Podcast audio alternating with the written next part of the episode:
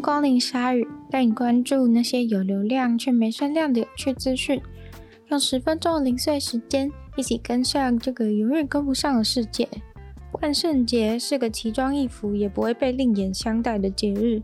不过也有人会利用这个节日来隐蔽自己实际要行动的动机。在日本东京的京王线，从八王子开往新宿的列车上，就有一位穿着 Joker 戏服的男子，拿刀砍伤了好几位电车上的乘客，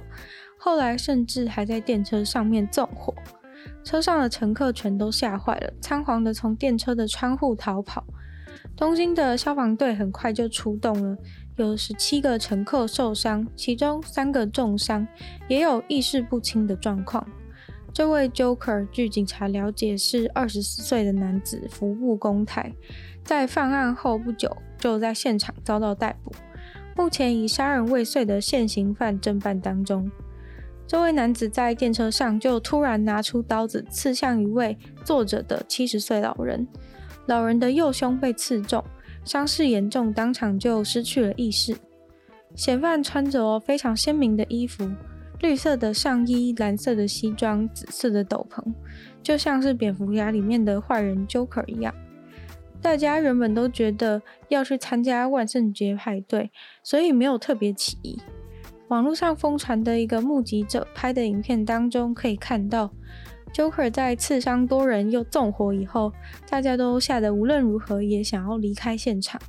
穿过被月台栅栏挡住的狭小窗户空间才能爬出来。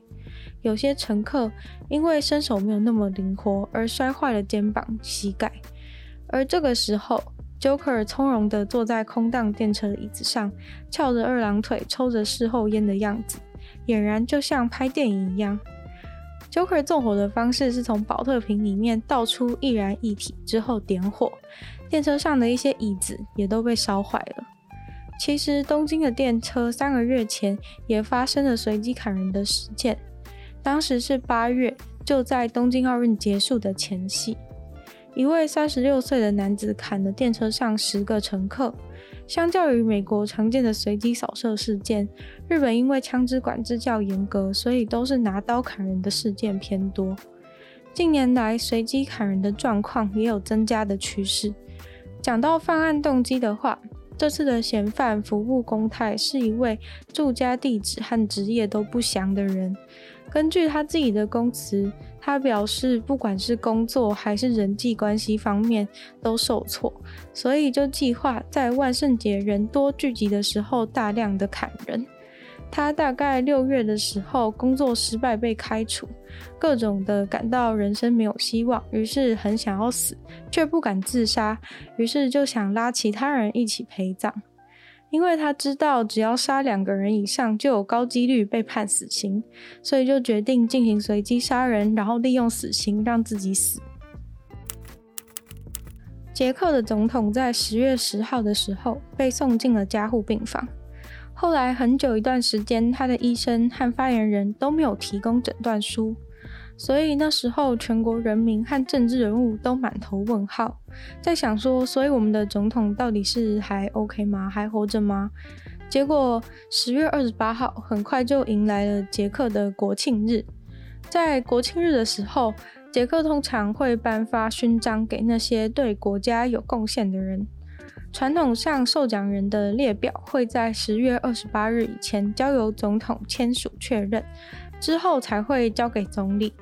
结果，当总理拿到那张列表的时候，上面却没有总统活生生的签名，只有总统的印章。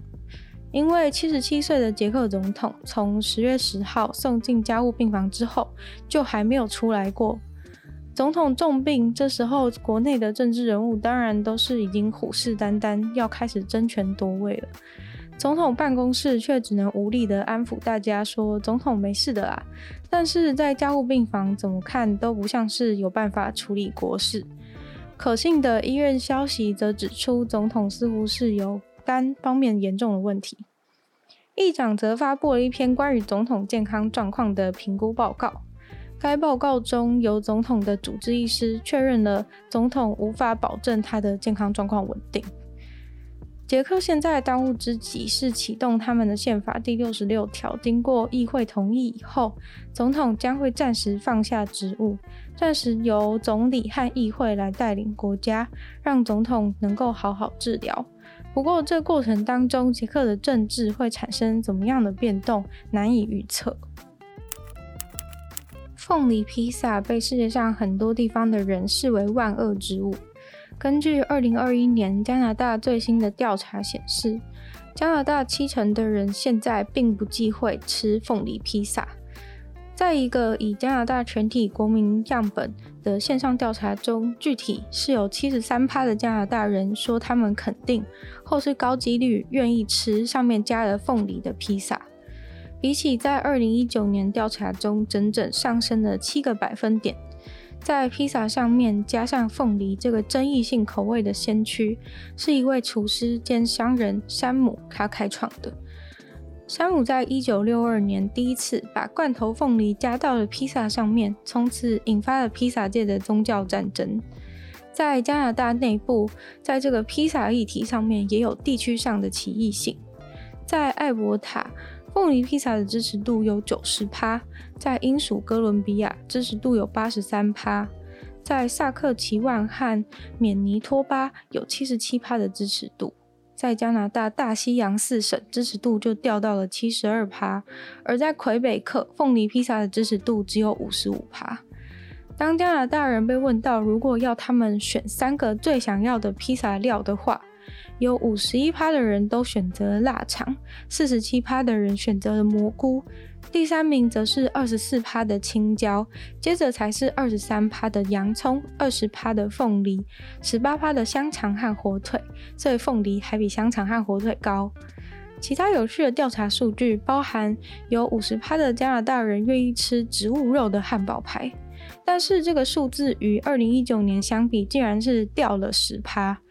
这当中愿意吃植物汉堡排的，则是跟预想一样，是六十四趴，由十八到三十四岁的人组成。而对我们来说很诡异的牛排加番茄酱的吃法，加拿大人的偏好度从四十八趴掉到了四十四趴。饮食习惯改变的调查真的是非常的有趣。美国宾州的检察官以窃盗重罪起诉了一位男子。不过原因竟然是因为他买了一瓶激荡汽水，少付了四十三分美金。因为大概十二块台币左右的原因被弄成窃盗重罪，真的很神奇。少付四十三分买汽水的男子今年三十八岁，在八月的时候，他到一家商店里面买激荡汽水。看到正好在促销，两瓶二十盎司的激浪汽水只要三块美金，于是他就拿了一瓶，然后丢了两块钱美金在柜台。他的逻辑是说，因为两瓶三块钱，所以一瓶当然是只要一点五块钱啊，所以他觉得他丢两块钱还多付零点五块诶。但是可惜的是，全世界的促销活动应该都不能这样子平均价钱。总之，一瓶二十盎司的激浪汽水原价应该是要二点二九块钱，等于说呢，他就是欠了这家店四十三分就跑掉了。结果，宾州警察直接以窃盗重罪把他逮捕了，还要他要五万美金现金才能交保。他为了四十三分钱被关了七天。但这个人也不是说多无辜，他在过去的十年内有两次的窃盗前科，一次是加油不付钱就跑了，另一次是在店里偷了一双鞋子。